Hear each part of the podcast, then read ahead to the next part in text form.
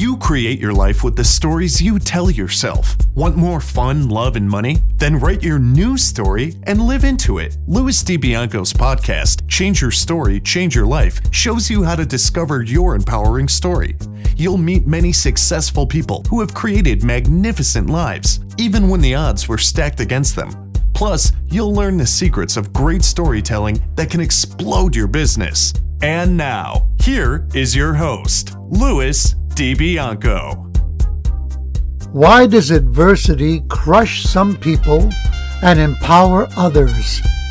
The answer can be found in two words mindset and choice.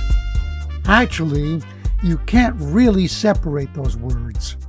The mindset is, I am bigger than any obstacle. A person must choose that belief. It isn't something you win by accident or luck. Hey, hello, storytellers, and welcome to another episode of Change Your Story, Change Your Life. I'm your host, Louis DiBianco. We're fortunate that our host, Audible, is enriching lives. They are offering you, our storytellers, a free audiobook download of your choice, plus a one month free trial of all of Audible's service and you get to choose from more than 180,000 titles. Simply go to www.audibletrial.com forward slash story power and take advantage of this wonderful gift. Remember that this show is enriched by our dialogue with you. So keep your comments and inspired thoughts coming.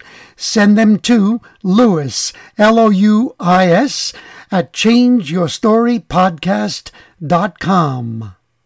Today's guest faced and overcame huge adversity. On the road to victory, he achieved the mastery of personal and professional development. He's the founder of three successful companies, including an entertainment company, a marketing company, and a company we will learn more about called Willard Barth Enterprises. He's a successful singer songwriter. His first album, Coming Home, had international success. His first single, Wind Dancer, hit 24 on the pop charts overseas he has also performed on Broadway with the legendary jazz guitarist Les Paul. He's the proud co founder and president of the Seventh Power, a New Jersey based nonprofit that promotes empowerment and charitable community support. Get ready for some fun and inspiration with Willard Barth. Willard, welcome to Change Your Story, Change Your Life. Hey, Louis, it's an absolute pleasure to be here with you. I'm, I'm so honored. Thank you. Thank you very much. I'm honored as well. Let's begin at the beginning. Where were you born, Willard? I was actually born in a small town in central Pennsylvania that, up until Google Maps came out, wasn't even on the old Rand McNally maps. That's how small it was. But uh, wow. it was outside outside of a little town called Lock Haven, Pennsylvania. Oh, Lock Haven, Pennsylvania. Mm-hmm. And who would you say influenced you the most when you were a boy? Well, that's a great question. Um, I would say one of the most influential people for me was a phys ed teacher from my elementary school. His name was Harold McKenzie. Um, and when I had lost my leg at eight years old, he really was uh, influential in teaching me how to overcome that and really physically be active in the ways that I didn't think I was going to be able to be active anymore. So he was definitely a huge influence. So you just kind of glossed over, you know, when I lost my leg at eight years old. so uh, maybe you should tell us a little bit about that. Sure, sure, not yeah. a problem. Yeah, I, I, was eight years old and uh, I was diagnosed with bone cancer and uh, I, I, ended up having my leg amputated uh, December 20th of 1973. Wow. That, I mean, how, how did, when that happened, I mean, after the amputation, what was your first emotional and mental reaction? Um, you know, it, it was complex, you know, in the sense of here's an eight year old child that when I went into the hospital, there they were initially going to be doing a biopsy to see whether it was something that was operable or whether they'd have to amputate. But I mean, in 1973, when you heard the word cancer, in a child's mind, there wasn't any option other than death or amputation. You know, I mean, I didn't understand the concept that they could possibly just remove the bone, even if the doctor came back and said, you know, it's it's an operable tumor. But when he came in to inform me that that you know they weren't going to be able to save my leg, they were going to have to amputate it. There was a part of me that already accepted that. Um, now inside though, it, it it launched me in almost a split personality. In one way, I became a mega achiever in the sense of anything that I thought I couldn't do or that I thought people would tell me that I was not going to be able to do. I set my mind that I was not going to be anything any different than anybody else, and I was going to make it happen. So, at uh, 15 years old, I started making my living as a musician, performing uh, in, a, in a rock band. Uh, I became the first licensed amputee motorcyclist in Pennsylvania. I lettered in junior high school wrestling. I lettered in high school football, and I had my first business by the time I was 19 years old. So, to the outside world, it seemed like I was the the shining example of how a child deals with the loss of a leg. But inside, uh, it shook the foundation of my identity. It it shook my religious and spiritual beliefs of going, you know, what what did I do at eight years old that was so bad that I was being punished? Mm. So so it uh, you know there was a lot of anger, there was a lot of uh, low self worth, low self esteem, a lot of questions and the same way that I excelled in the good things in life, I also started down a very dark path um, that culminated in a lot of um, traumatic experiences. You would you you could say I started drinking and using drugs when I was 13 years old, and the same way that I excelled at everything else, I excelled at that. You know, until uh, you know at uh, 20 years old, I was facing five to eight years in jail. And I did a total of 12 months between jails, halfway houses, and rehabs before I finally ended up waking up one morning when I was 24 and going, you know what, this this is not the life I thought I would be living when I grew up, and made the decision to transform my life, and that's really what's led me to where I am today.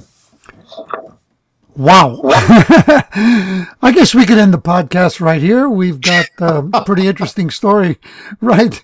Um, you know, what did you go to jail for? Uh, the official term for it was failure to obey. So what happened was it was 1984, and I had gotten four drunk driving arrests, DUIs, within a five month period. And in that day and age, we didn't have computers and the internet linking things the way that we do now. So each time that I went to court, it was treated as a first offense. So I would get probation and a suspended sentence for jail. So it was like, you know, one year suspended sentence and one year probation in place of that. And then I ended up getting a fifth DUI almost a year to the day after I got my first DUI. And by that time, the other four were now on my record. So I was facing four years just for violating my probation on all of those other things. And now, since this was a fifth offense that had happened, I was facing a harsher sentence uh, for this being a fifth offense. So I was facing five to eight, uh, again, five to eight years for the combined number of them, but they didn't put me in jail for the DUIs. What they ended up putting me in jail for was when I was facing five to eight years in jail, I wasn't even 21 years old yet. I wasn't even old enough to legally drink.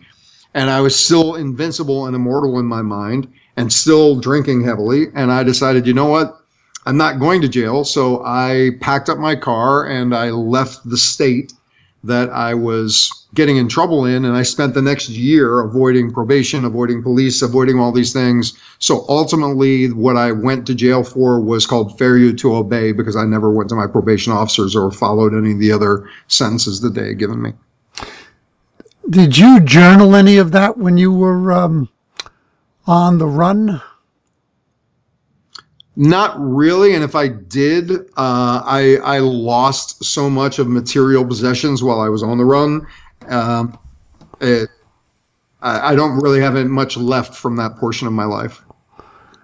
What would you say was maybe the biggest learning, a valuable lesson that you got while you were running? Oh, there's so many. I mean, you know, one of the questions I'm often asked when people hear the full story of, of the things that I went through in my life is, you know, if you could change anything, what would you change? And my answer is always the same that I wouldn't change anything because I believe every one of those experiences, even the most painful, the most traumatic, the most damaging, were part of the fabric that that ended up transforming transforming me into who I am today. I would say one of the greatest lessons learned was um, hmm, while I was on the run or just in that whole experience. I know you asked a specific question. I want to honor it. Uh, you can talk about the whole experience. I mean, yeah.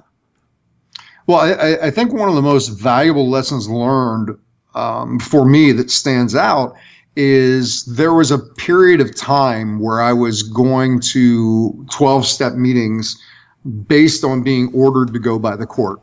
And I had no intention at that time of getting sober. I mean, I would actually go to these 12 step meetings already half drunk, and I would have more beer in my vehicle, planning on finishing getting drunk after I left the meeting. Um, again, I had I had no intention of changing, but there was one meeting. It was in Glen Burnie, Maryland, where I attended, and I can still remember the the color of the T-shirt the gentleman was wearing, who was who was leading the meeting, the his haircut, his mustache. Sadly, since I was already half drunk, I don't really remember too much of his facial features, but I do remember those things. And he came up to me at the end of the meeting, and he said, "I know you're not ready for this now." He goes, but if ever you decide that you want to get serious about this and straighten things up in your life, here's my number, give me a call. And years later, that dramatically impacted me because I was brought up, you know, in a, in a very small town where your phone number was a very personal and private thing. You know, you were granting people an intimate access to you.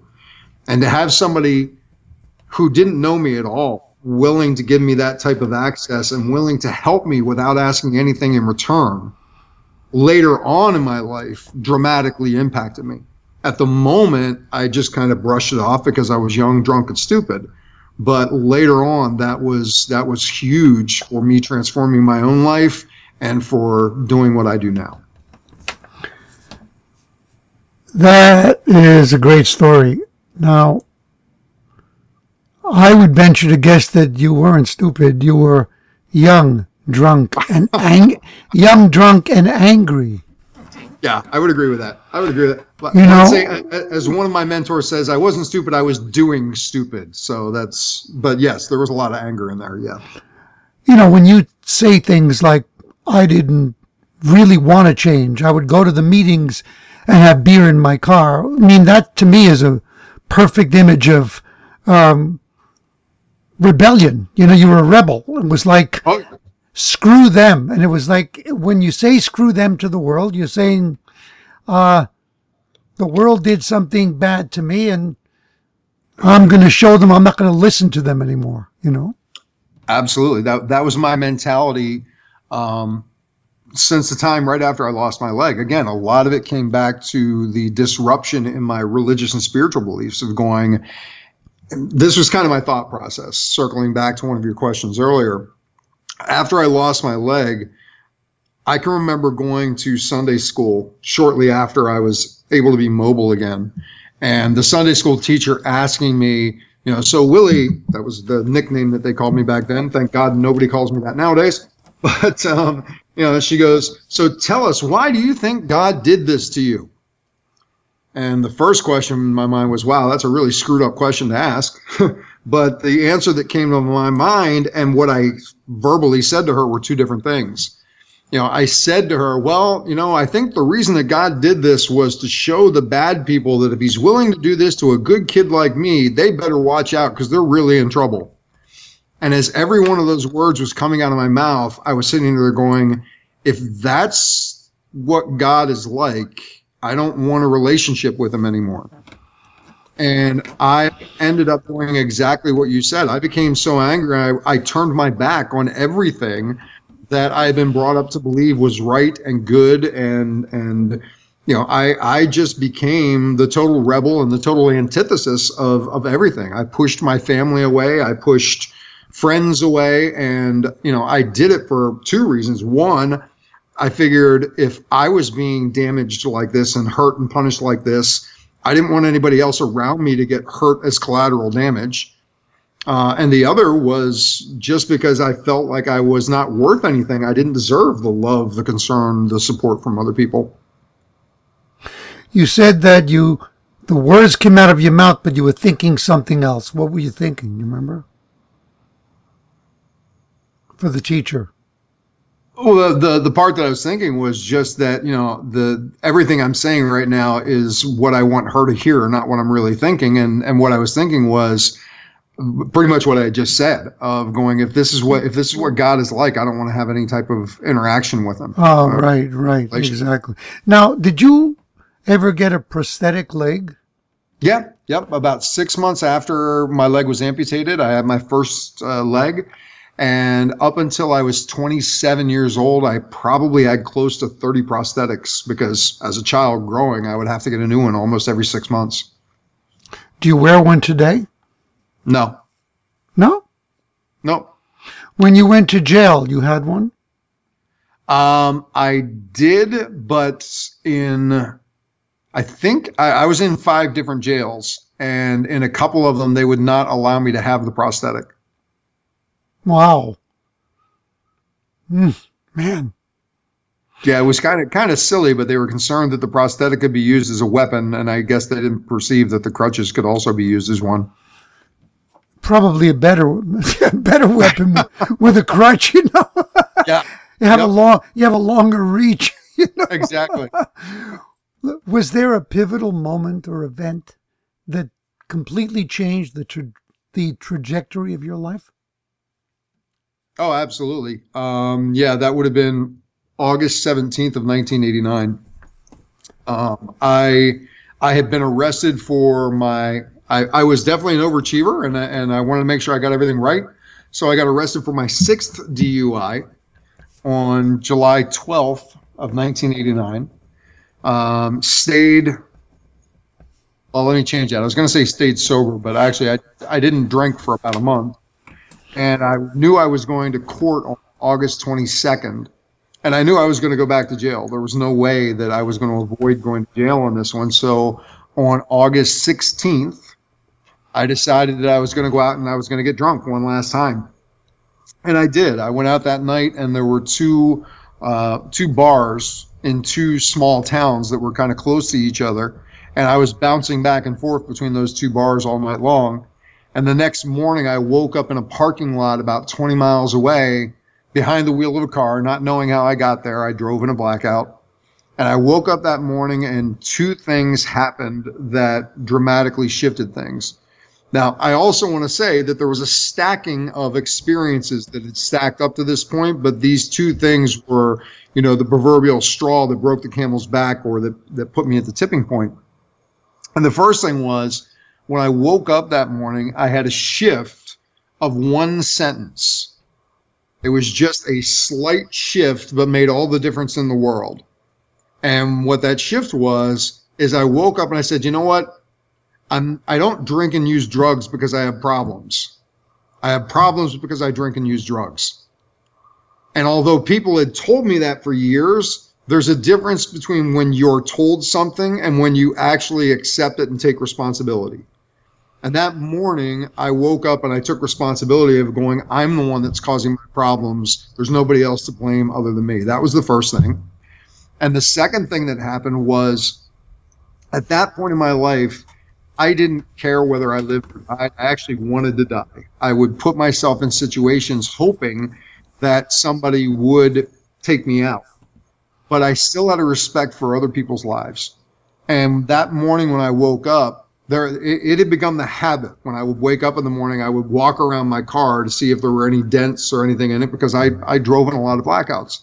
And that morning when I woke up, I, I had again the realization that one of these days I was going to wake up and I was going to not only see dent, I was going to see blood. Somebody was going to have died from my actions, and I was going to spend the rest of my life living with the fact that I destroyed somebody else's dreams. I destroyed somebody. I robbed them of their wedding, their children, all those things. And I just wasn't willing to do that. I, I was ready to die myself, but I would not I just couldn't live with the idea that if I ended up doing that to somebody, I would have to spend every day of the rest of my life being aware that I did that to somebody else. And that was that was the that was the morning that I made the decision. I was done. Now you had already done your one year in prison. Yeah, yeah. I had I had spent that time in jail from the age 22 to 23. It was almost it was I had gotten out of the final jail uh, August 8th of 1988. So it was just a little over a year later that I finally made the decision to turn my life around. Wow. Do you remember the first steps you took to turn it around? First steps I took was it was the memory of that man who gave me the card many, many years before. Um, like it was probably five years earlier that he gave me that that card. And the first step in my mind really was going if there was one person out there that was willing to help me there's got to be others there's got to be other people who have stopped living this kind of insanity and are willing to help and it, it set me to looking for where I could find other people who successfully stopped drinking and built a productive life for themselves. So that was that was the first step that I took of seeking out other people who had already paved the way. Hmm. Wonderful. And you found, I guess. Yes. Yep. Absolutely. Now, you have musical talent. Tell us about that. I mean, and sure. yeah, yeah. Um, by by, I don't want to say accident because I don't believe in accidents, but at the age of six years old, I was singing just you know as you do in church and it was recognized by the minister and the choir director. They they loved my voice, so they started inviting me to to sing solos at church at six years old, and that that grew where I started singing at a bunch of different local churches. At the age of 15, I ended up joining my first rock band uh, and made my living as a musician partially uh, from the time I was 15 till I was 27. Like I said, at 19 I started my own business, but you know it was it was my dream of growing up was to you know become a success in, in the music industry, to become a rock star, as it were. Um, and I pursued that dream, played in in different bands. Uh, finally, in 19 oh goodness, when was it? Around 1992, 1993 I started pursuing a solo career where I started writing and recording my own music.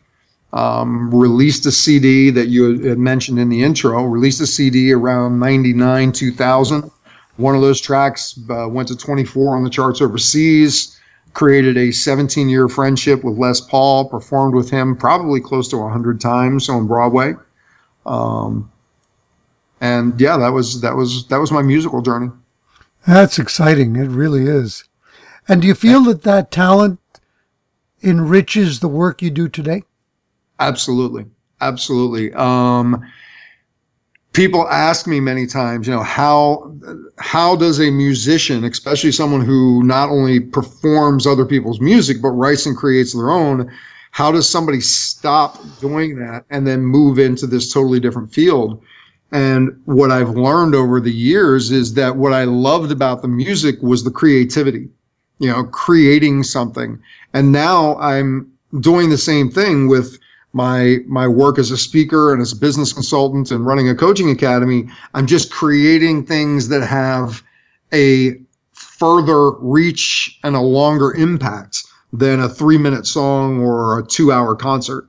You know, mm. now the work now the work that I'm doing, it impacts people for life. And, you know, although I loved performing, it was I completed that part of my journey. When I when I completed recording the CD, I remember sitting in the in the control room and hearing the music coming back through the speakers, and there wasn't anybody else in the studio. It was just me listening to it, and there was that moment of going, this is perfect in the sense of there's nothing I would change. There was nothing that, you know, wasn't finished yet. Excuse me.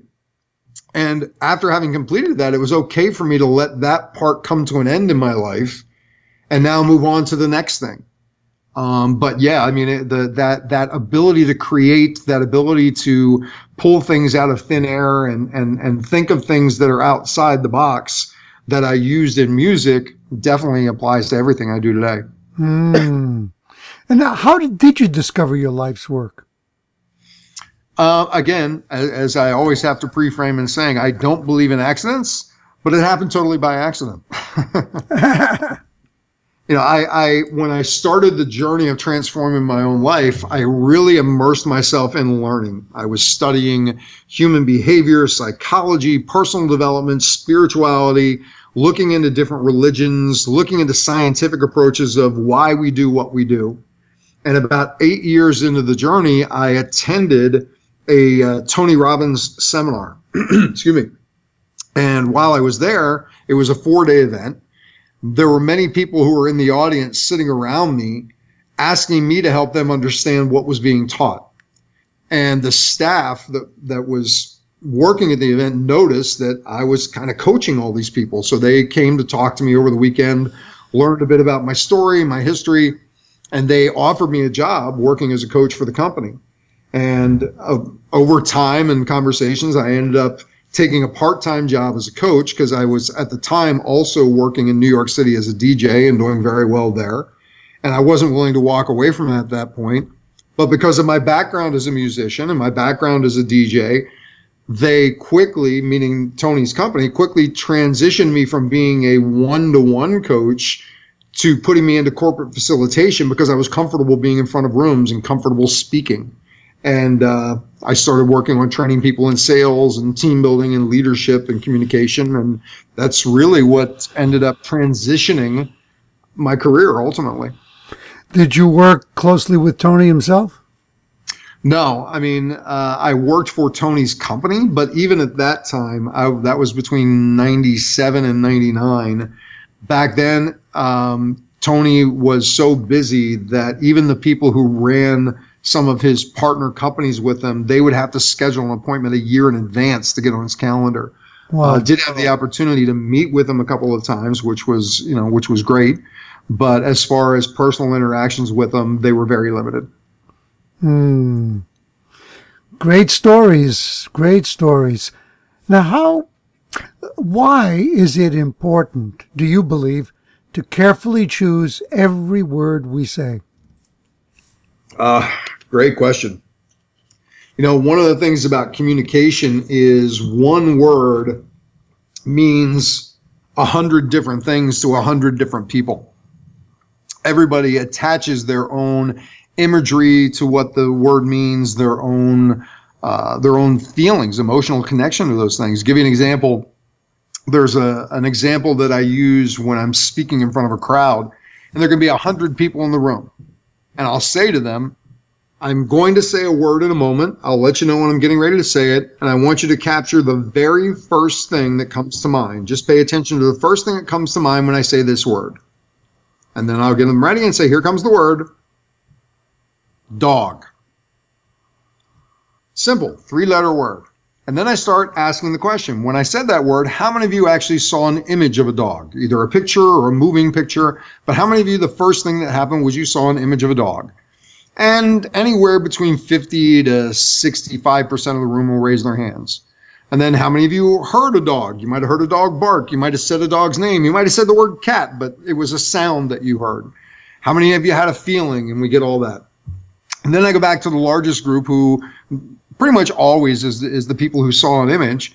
I'll say, okay, how many of you saw a Chihuahua? How many of you saw a Great Dane? How many of you saw a St. Bernard? How many of you saw? And by the time you start getting clarity on what specifically they saw, out of a hundred people, there are no two people in that room who saw or had the same representation of a three letter word. And this is the hmm. same thing that happens when you're having a conversation with somebody we all have what I call our frame of reference, meaning based on where we grew up, the family we grew up in, the community we grew up in, the culture we grew up in, the school we went to, the religious bent, the the the political bent, we have several words in our vocabulary that have very specific meaning to us that when we're speaking to another person, it's 180 degrees different of what that word means to them. So choosing the words that we use when we communicate is is extremely important, but even more so, recognizing that when someone else is communicating with you, you need to ask for clarity of what those words mean to them and not just take it at face value of what they're saying. Hmm. And I would go a step further. I would say we really be got to be we must be careful about all the words that we say to ourselves. Oh, absolutely. 100%. Yes. Matter of fact, I'm going to start introducing a short additional podcast um, in my show, which is going to be a one word story. A little dissert, you know, not dissertation, but uh, a rap, if you like, about a one word story. Mm-hmm. Because sometimes one word is so charged and we use these words without thinking about them and they're affecting our happiness, our freedom, etc. I agree 100%. Absolutely. And the two most powerful words in the universe I am. Oh, yeah. Oh, yeah. Whatever because, feel, Mhm. whatever you, whatever follows those two words and the challenge is people use them so freely when they say i am fill in the blank and they'll use things like procrastinator loser not worthy not deserving all these things it automatically puts everything in your subconscious mind into play to support you in that identity that you just claimed Absolutely. Absolutely. That's precisely why I have the show, because of the power of language as a story that defines who we are. So thanks for that. While we're on the topic of language, what are your feelings about the word try? have you seen have you seen any of my videos where i discussed that word I have. Hopefully, it wasn't the one where I was doing the Yoda imitation. I actually did that on TV one time, and uh, it's it's out there. Um, I didn't. I didn't see that, but that would be great because uh, Mr. Yoda is the one who said there is no try, do or do not do. Yes, Huh? Do or do not. There is no try. yes. Uh, yeah, I, I I think try is one of the most debilitating words that we have been taught to use as a culture. You know, as children, we're taught if at first you don't succeed, try, try again, which I really, really respect the intention behind.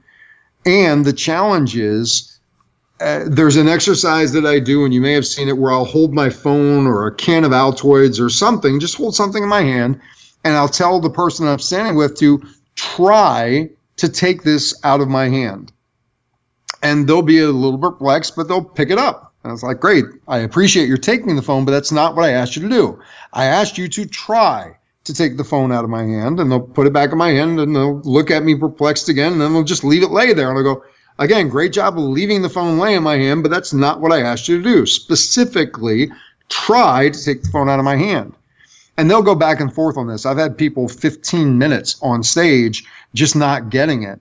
And at some point, it's finally a breakdown in the audience where somebody says you're going to either do it or you're not. And it's 100% true. We use the word try to give ourselves a bailout. You know, if somebody says, Hey, Lewis, can you come and help me move on uh, Saturday? I need somebody to help me move some furniture. And you respond, Yeah, I'll try. Do you have any intention of showing up? I do not. Exactly. And the person that you just said that you'll try to also recognizes you're not going to be there. hmm But if you really are going to do it, you wouldn't say you're going to try. You'd say, Yeah, I'll be there. What time do you need me? 12, 1, 3? What time? Exact, exactly. So, And and I think it's really good to practice if you're not going to do it to say, you know what, uh, I won't be there. I'm sorry, but I'm I, I I'm not going to be there. Absolutely. I agree with you 100%. I think the challenge is that so many people don't want to hurt people's feelings that they they overcommit to things. That's another challenge that people have or they they they basically lie to them by saying, "Yeah, I'll try," when really you have no intention of trying. Learn to be honest. Learn to be authentic. Learn to be able to say, "You know what? I'm sorry. I've got something else going on that day that I just can't change." Once again, I agree with you 100%. now, what is the anatomy of transformation and why is it vital for any business? So, the anatomy of transformation is a, a methodology that I uncovered when one of my mentors and I were speaking, and he said, Look, Willard, there are a lot of people who have overcome. Uh, you know, an amputation due to cancer. They've overcome drug and alcohol addiction. They've overcome being in jail. They've overcome being homeless. They've overcome being a quarter of a million dollars in debt. They've overcome being abused. He goes, but there's no one that I know that's overcome all of them and helps other people grow their businesses and do the things you do. And he said, what is, what are the, as he called them, the organizing principles that have allowed you to do that? And it took me a good six to nine months to really drill down and get to the truth. My first answer was flippant and, and egotistical. First answer was I took responsibility and then I tapped into my inner strength. But the more I thought about it, I'm like, there's so much more to that. What really did I do that allowed me to overcome these things? And then what is it that I do with my clients that helps them? And over the next, like I said, probably six to nine months, I discovered this system, this framework that I had used, I've used with my clients, and also in conversations with every other successful person that I would have, whether I worked with them or not. In talking to them, I recognized that they went through this same framework for them to transform, whether it was their physical health, their relationships, their finances, their business, everybody had to go through these phases and use these principles to be able to transform. And can you give us? Don't keep it a secret. What's the? Uh, what is the framework? Well, uh, the framework actually has three components. Uh, to to to go into all of it, we'd have to do several more podcasts because uh, the, the the book itself is 251 pages. So I, I, can give you the speed readers version of it. Is one of the first components I talk about are the seven phases of transformation. I don't call these steps because two of them you don't have any power in them. It's just a phase that you're in then uh, the other parts you're you're you're moving from one phase to the next. So these are what I call the seven phases of transformation. No matter what it is in your life, something that you're phenomenal at now, at some point you are in phase one, which I call ignorance. And ignorance is not meant to demean anybody or demean anything. It just means that you are in a state of not knowing. You are in a state of not being aware. You know, so even though you are phenomenal at doing podcasts now, there was a point in your life where you didn't know what a podcast was. And I can say that with confidence because there was a point when you and I were younger that podcasts didn't exist. So we didn't know what they were. We were ignorant of what that technology was or what it would become. Now, the second phase is when we become aware.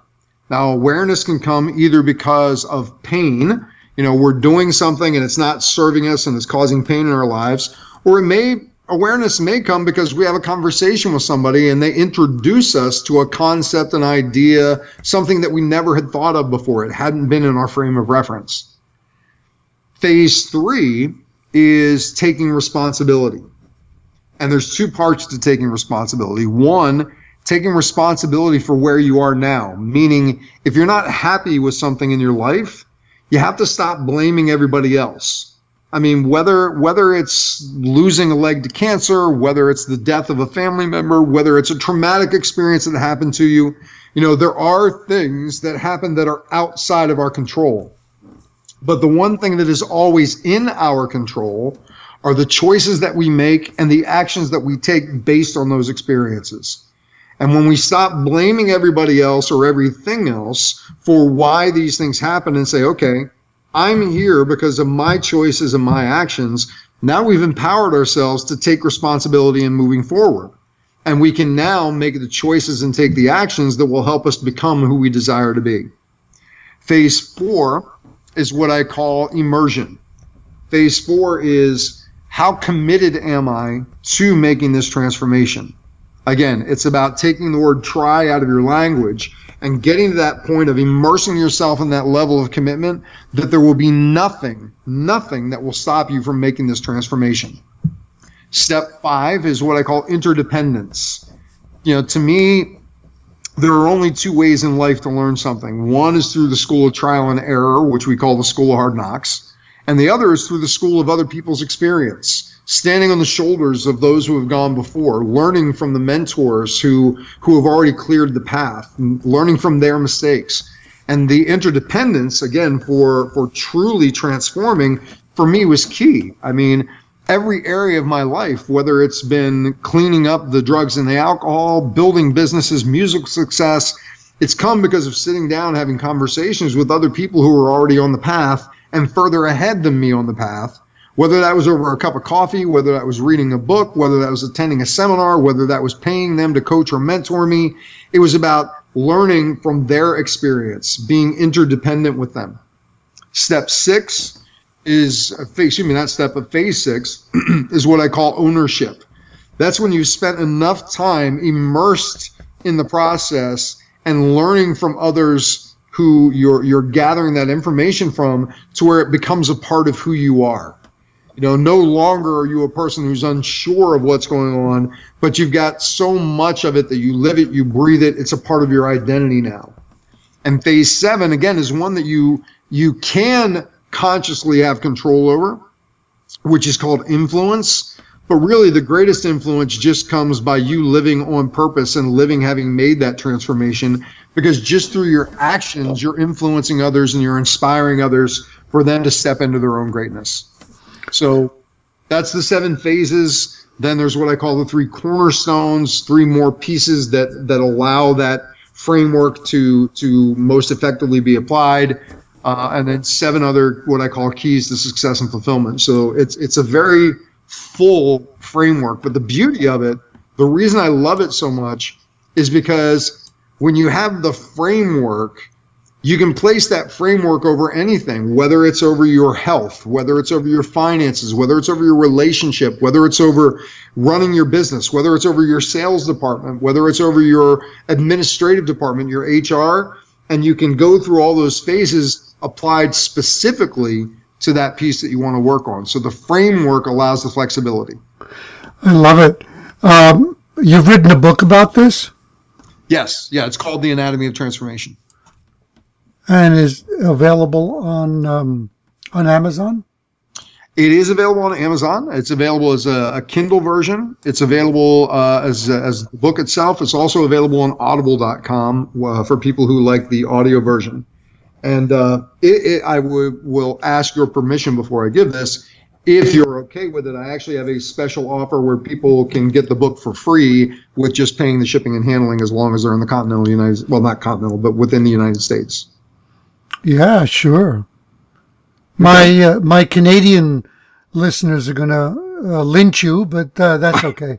Uh, you know, uh, you know, I live in Canada. I live in uh, Toronto myself. Oh, I'm sorry. Did no, that. that's okay. No, no, certainly you can make that offer. Yeah. By the way, I don't know if I ever told you. You know, when I was born, the first word that came out of my mouth. No. What is it? Podcast.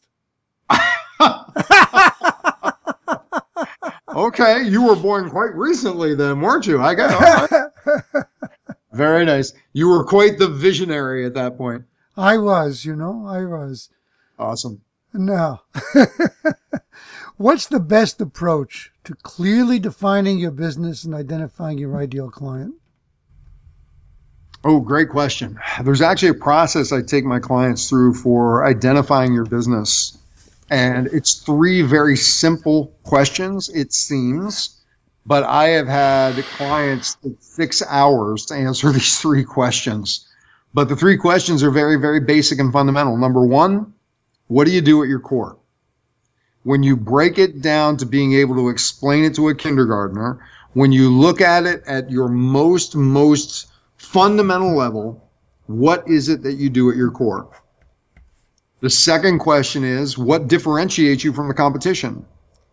Um, you know, if, if, if you were at a trade show and you had your three biggest competitors sitting next to you, and I was standing in front of you with a check for a million dollars, and if you could truly tell me what differentiates you from the others, I would give you that check for a million dollars, and I would also sign a contract with you that I would do a million dollars worth of business every year for the rest of my life.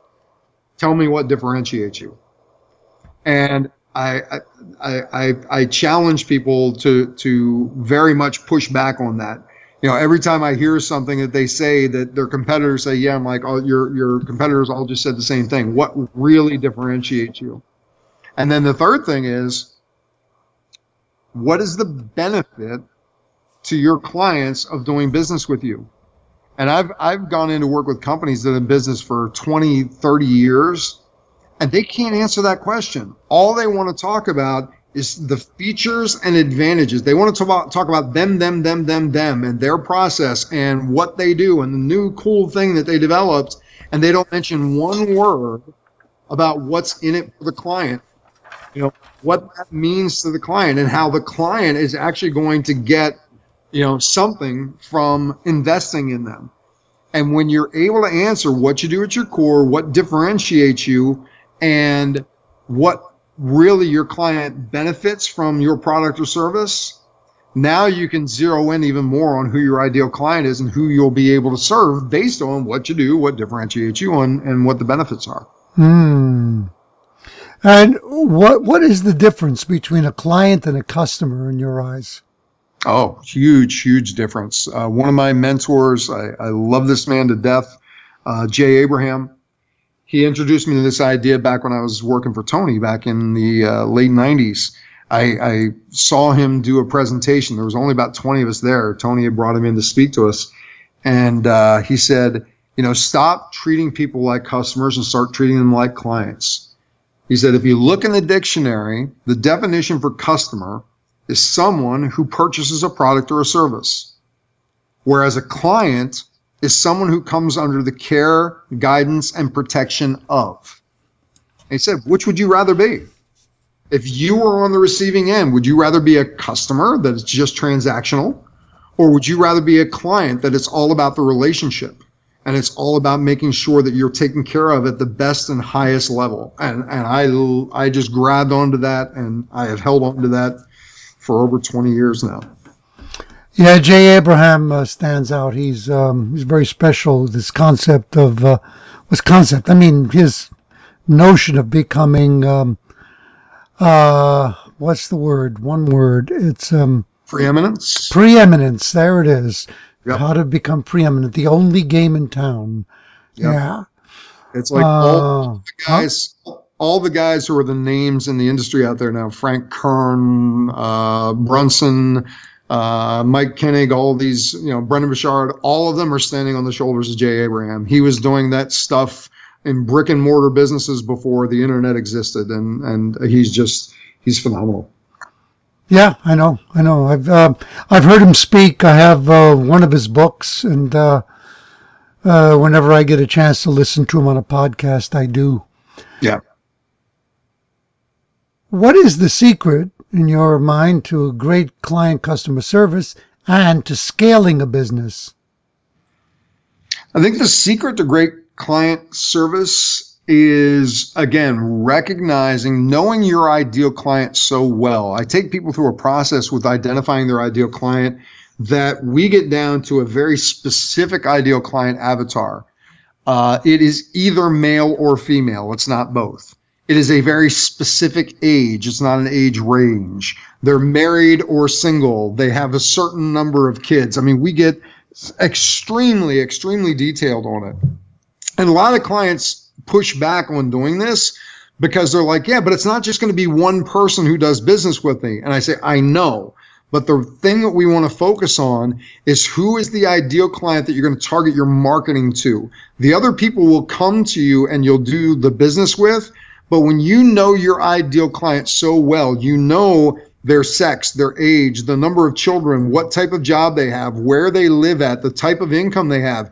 You also know what keeps them up at night. What do they fight with their spouse about when they get home from work? What are their hobbies? What are the things that they love? When you can create that avatar, Now you're able to serve them at the highest level because you know what their needs are. People buy products and services because they're trying to solve a problem or heal a pain. And if you don't know specifically what that problem is or what that pain is, what you end up doing is marketing to everybody, but selling to no one. Because you have to know what your client's needs are and let them know that you are the best at serving serving them and healing that pain or solving that problem. I love that idea. I'm just wondering. I was thinking of, um, you know, the the the fitness chain called Planet Fitness. Yep. So if I was opening a Planet Fitness, and I know that I'm definitely going to be having male and female clients, how do I create the avatar? Well, for me, Planet Fitness, based on what I know about their business model, they don't really care about an ideal client because what what I understand as far and I have not spoken with the founders of Planet Fitness, but what I understand through conversations around their business model is they're not looking to service the client. What they're looking at is getting as many people signing up as possible who will allow their credit cards to be hit for a nominal amount of money and not cancel the membership. So they're basically generating revenue on a recurring revenue basis that they don't have to serve those clients. I don't see them as being an example of um, you know, preeminence in, in, a Jay Abraham thing of how they're really focusing on serving a specific need. But you look at another health chain, Curves. You know, Curves recognized that there was a niche for them to focus on with women in the fitness arena. Mm-hmm. And they mm-hmm. did a lot of things to make sure that they focused on that niche. They changed the type of equipment that they used. They changed the way that things were set up rather than having things isolated where people were working on. They actually put some of their machines in a circle so the women could communicate with each other while they were working out on different things and have more of a community vibe. Um, you know, I, I, I truly, again, let, let, let's take it away from the fitness thing for a minute one of the examples that I use when I'm talking about this identifying your ideal client and your niche is Facebook. You know, Facebook was very specific when they started on who they were trying to target. They were started out targeting male Harvard University students. Yeah, they did. It's true.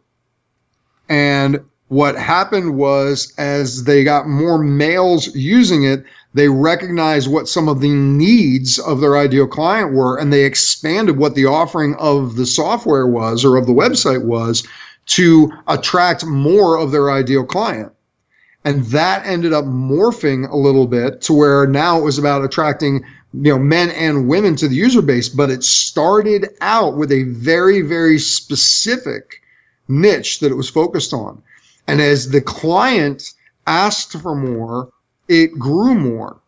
Then they went to another Ivy League school, but they didn't connect the Harvard Facebook with the second school that they went to. They were totally independent of each other. They didn't start networking those individual uh, universities together until later on when the, their ideal client again demanded it. They wanted it. Then they interconnected the universities. Now, Facebook is the biggest social media platform that exists right now, but it all happened because they mastered their niche so well that people were outside knocking on the door saying, We want in. And they opened up the doors to let other people in. And when you become the master of your niche, that's what happens. Yeah, I hear you. That's um, wonderfully expressed. Who is your ideal client? My ideal client is a 45 year old male. He is married. He's a business owner, been in business between one to three years. He's had some of the bumps and bruises with business. He's getting to that point where what he thought was going to give him time freedom and financial freedom is actually starting to be golden handcuffs, where he's spending all of his time working and not getting the time or the financial freedom that he hoped for but he is passionate, extremely passionate about wanting to make a difference. He didn't get into business just because he thought he was going to get rich at it. There was a need that he saw that needed to be filled, and he knew that he could fill that need. Uh, I can get deeper into it, but that's that's the high level view of who my ideal client is. It's very specific and very clear. Yeah. Now, if you could instantly change just one thing in the world, what would it be? Everybody's need to be right. Ah, I love that. Yeah. I love that- when I love when T. Harv Eker used to say, "I tell you what, you be right, I'll be rich." or I also used to like like what Wayne Dyer Wayne Dyer used to say, "Would you rather be right or happy?" Yeah. Yeah. Well, I- I actually, I, I love what you just said because I, I used to have a very, very strong need to be right. It was a knee jerk reaction, and it made a lot of my communication confrontational. Yep. Now I find that when I'm a lot, I'm able to be detached and not worry about being recognized as right, that I have much more power. Yeah, I agree. I agree. And and and I think my hallucination is if people would give up this fight to be right, war would end, religious conflict would end, racism would end, um, you know, the the the polarity on economic things would end. You know, it's just about recognizing that that we are all here. We all have our own perceptions. Mine's not better than yours. Mine is mine. Yours is yours. God bless. I, my friend, I got to share with you. You familiar with Peter Diamandis? Yes, yes. Peter talks about defining your MPT. I'm sorry, your no MTP, your massively transformative purpose. And I've defined mine as raising the global conversation around. um, Let me start that again. To create a borderless world by raising the global conversation around who we are through the power of storytelling. And it's related to what you're saying because if we raise that global conversation about who we are, we will have to recognize that we all are the same. And it, and it will require us to stop being right. I agree 100%. Absolutely. Now, besides your own book, what is your favorite book? Great question. Uh, I have several. I mean, um, God, transformative books for me. Of course, Tony's books I love. Uh, Robert Kiyosaki's Rich Dad Poor Dad really transformed my mindset around money and, and what was possible. Um, Conversations with God by Neale Donald Walsch was was transformative. Um, I've read so many books. I, you know what? Actually, one of the most recent ones that I think is phenomenal is Extreme Ownership. Are you familiar with that? I, I who wrote it? I, I don't remember the name of the authors right now, but they are two former Navy SEALs who are currently business consultants, and they were they were deployed with uh, Chris Kyle, the gentleman who we know from American Sniper. But the book is just about you know as it says, extreme ownership. You have to be 100% responsible for owning everything as a leader. And, you know, if something's going wrong, you can't blame it on your team. You can't blame it on other people. You got to take the responsibility for it. And they, they wrote the book from the perspective of here are some of the leadership skills and how they applied in combat in Iraq and Afghanistan. Then here were the principles behind those leadership skills. And here's how you can apply them in business. And I just thought, you know, their level of of just taking responsibility. You know, I mean, if you're going to be a leader, leader isn't leadership isn't about a title. It's about who you are at your core. Hmm. And I just thought I thought they did a great job for it. Now, I've also found that the book resonates much more with men than it does with women because these guys are definitely coming from, you know, masculine masculine energy and perspective on things, but that that's probably one of my most favorite recent books that I've read. Hmm. Do, do you think they're coming from a masculine? Yeah. Just a little bit. just a little, just a little bit, you know. and what is your favorite quote, Willard? My favorite quote uh, I've actually adapted and adopted from Neale Donald Walsch, which is "Life begins at the end of your comfort zone." I've heard that one a lot. Who, who did you adapt it from? Neale Donald Walsch, the author of uh, Conversations with God. Yeah, to me, to me, that one statement has so many different facets. You know that so many of us live inside of our comfort zone because we're not willing to step past our fears, not willing to step past our limiting beliefs. And when we do push back, push past that comfort zone, a whole new world of possibility opens up because of new options, new opportunities, new ways of looking at things. And also, I believe that we're we're in this human form to create and we can't create until we go past what is the norm. We have to go into new territory. Um, so if, if we stay inside of our comfort zone, all we're doing is really reliving the same things over and over again. So life really, really does begin at the end of our comfort zone. I intend to open the first, um, uh, what, what we're going to call the first branch of CA, which is uh, Comfort Anonymous because I, I think we're all addicted to the drug of comfort. Oh, absolutely.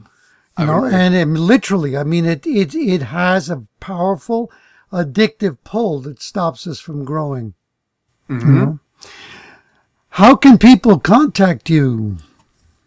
Um, definitely, you can uh, find me on Facebook, Willard Barth. If you look that up, you've got, of course, my personal page, and then I also have my business page, which is the Anatomy of Transformation uh, LinkedIn, all those different things. Or the easiest place to find me is my website, which is willardbarth.com. W I L L A R D as in David, B as in boy, A R T as in Tom, H.com. And then uh, the one other way, which I was just mentioning earlier, and, and my apologies, just it's amazing just to ship it across the border. The cost of shipping can go up 200% to 300%. Um, but uh, there there is an offer for people who would like to get the Anatomy of Transformation book. Um, you can go to taotbook.com. You can get uh, the physical copy of the book and the ebook version for just the cost of shipping and handling. That's beautiful. Now, the ebook version, can a Canadian get that? Yes, absolutely for yep. free for like because there's no shipping and handling for that right I, I, think the people who are paying for the kindle version might be upset if i'm just uh, if i'm just sending it for free though oh uh, well, i don't know well you know what um, people who listen to my show mm-hmm. have access to uh, a free download of their choice on audible so i'm going to oh. highly recommend that they go and pick this book up because I I know it's going to be life changing just from the bit that we discussed okay. here today, you know.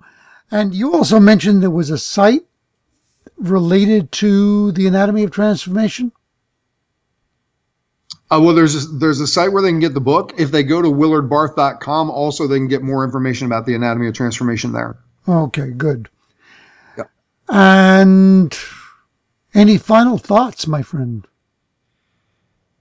Hmm. We've covered a lot of different territory. I, I, I, I think the closing thought that I would like to share with people is, you know, remember that no matter where you are right now, no matter how hard things may seem, no matter how great things may seem, you know, the life of, of your choosing is out there. And it really is about making that decision and also recognizing that for the people around you. You may have, you know, a spouse, a friend, a child who is struggling right now and not on the path that you believe they should be on. And recognize that if, that, that if I can turn my life around, and there are many other people out there that are examples of, of being, you know, at the bottom floor, you know, the lowest place that the elevator can take them to and turning their lives around, anybody can do it. It's about making that decision to move in that direction of transformation and then you know, holding on for the ride because there's going to be ups and downs. It's about staying committed to the final destination. There's a there's a phrase that one of my mentors taught me over 20 years ago called rigid flexibility, being rigidly committed to the outcome and flexible in how you get there. But you can transform any area of your life as long as you're committed. That would that would really be my thing, and I hope that this conversation between Louis and I has has inspired you to to think, you know, what are what are some of the things I can raise my standards in? What are some of the areas that I can become more of what I'm capable of because you have a beautiful gift inside of you, and it's up to you to make that a reality. Thank you so much, man. Thank you. You know, some experts or people who present themselves as experts are great at bullshit. Mm-hmm. You're not one of them. You're Oh, thank you can't fake um, your clarity and your authenticity, my friend. It comes across. It comes across energetically, and um, that's a gift. And you've given that gift to my listeners today, so thank you very much. Oh, my absolute pleasure. My absolute pleasure. Thank you, Louis. Thanks for having me on. I look forward to continuing our, our conversation and our friendship and, and finding ways that we can support each other. And thank you for all those beautiful things you just said. I truly, truly appreciate it. And thank you for going to the same barber that I do. My pleasure on that one. Thank you once again, storytellers, for spending time today with me and Willard Barth. I think you will agree that he is a very inspiring human being. You can sense his joy for life, his great spirit, and knowing his story, and that is quite admirable because he certainly had some major obstacles to overcome. Pay this forward. Let people know that they can receive this inspiration at iTunes, Stitcher, Google Play, TuneIn Radio, and at the website changeyourstorypodcast.com. And at that website, you can access and download the free audiobook that I have created for you Storytelling Secrets for a Rich Life and Business. Once again, we talked about books today, and Willard mentioned that he has a very powerful book. You got some insight into the book in the podcast. It's called The Anatomy of a Transformation by Willard Barth. You can get it on Audible. Own it as an audiobook absolutely free.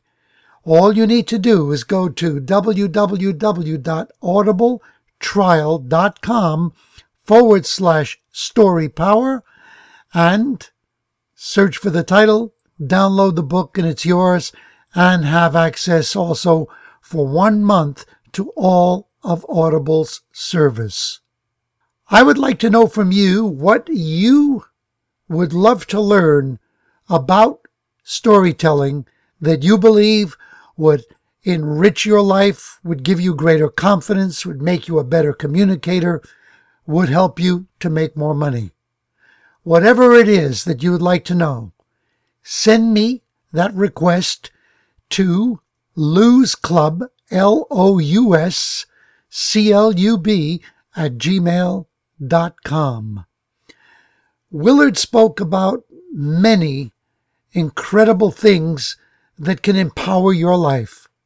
Let's jump right to the very final thought that he left us with that the life of your choosing is waiting for you right now. You can make it materialize by making a decision. Is there something that you dream about having in your life that you know would fulfill you on a on a deep level that for whatever reason you haven't gone after you haven't claimed it. Begin now. Use the inspiration you received from today's guest and ask yourself this question how can i change my story and change my life Tune in to the next episode of Louis DiBianco's podcast. Become unstoppable as you learn to change your story, change your life.